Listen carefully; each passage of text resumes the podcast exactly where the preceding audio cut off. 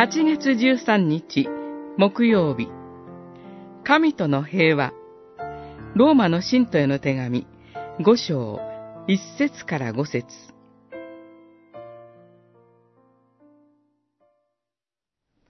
このように私たちは信仰によって義とされたのだから。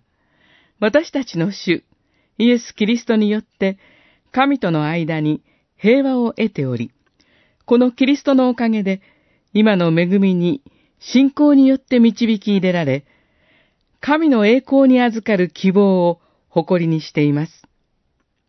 五章、一節、二節。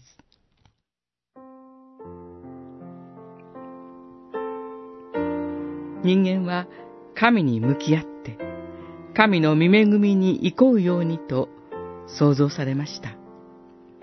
しかし、神のごとくなろうとする高慢な罪ゆえに、神との全き関係性は壊れてしまいました。しかしながら、父なる神は、御子イエス・キリストを通して、つまり、主イエスの十字架の贖いを通して、私たちと和解してくださいました。私たちに、主イエスを救い主と信じる信仰を与えてくださり、その信仰によって私たちは神との間に平和を得ているのです。神との平和は真の安らぎであり、真の平安です。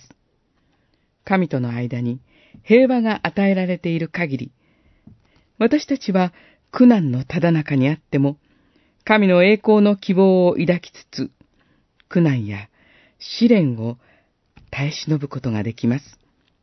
さらには、苦難にも意味を見出し、苦難をも誇りとすることができるのです。神の大いなる見恵みによって、神との交わりに入れられている私たちは、苦難は忍耐を、忍耐は連達を、連達は希望を生むことを知っているからです。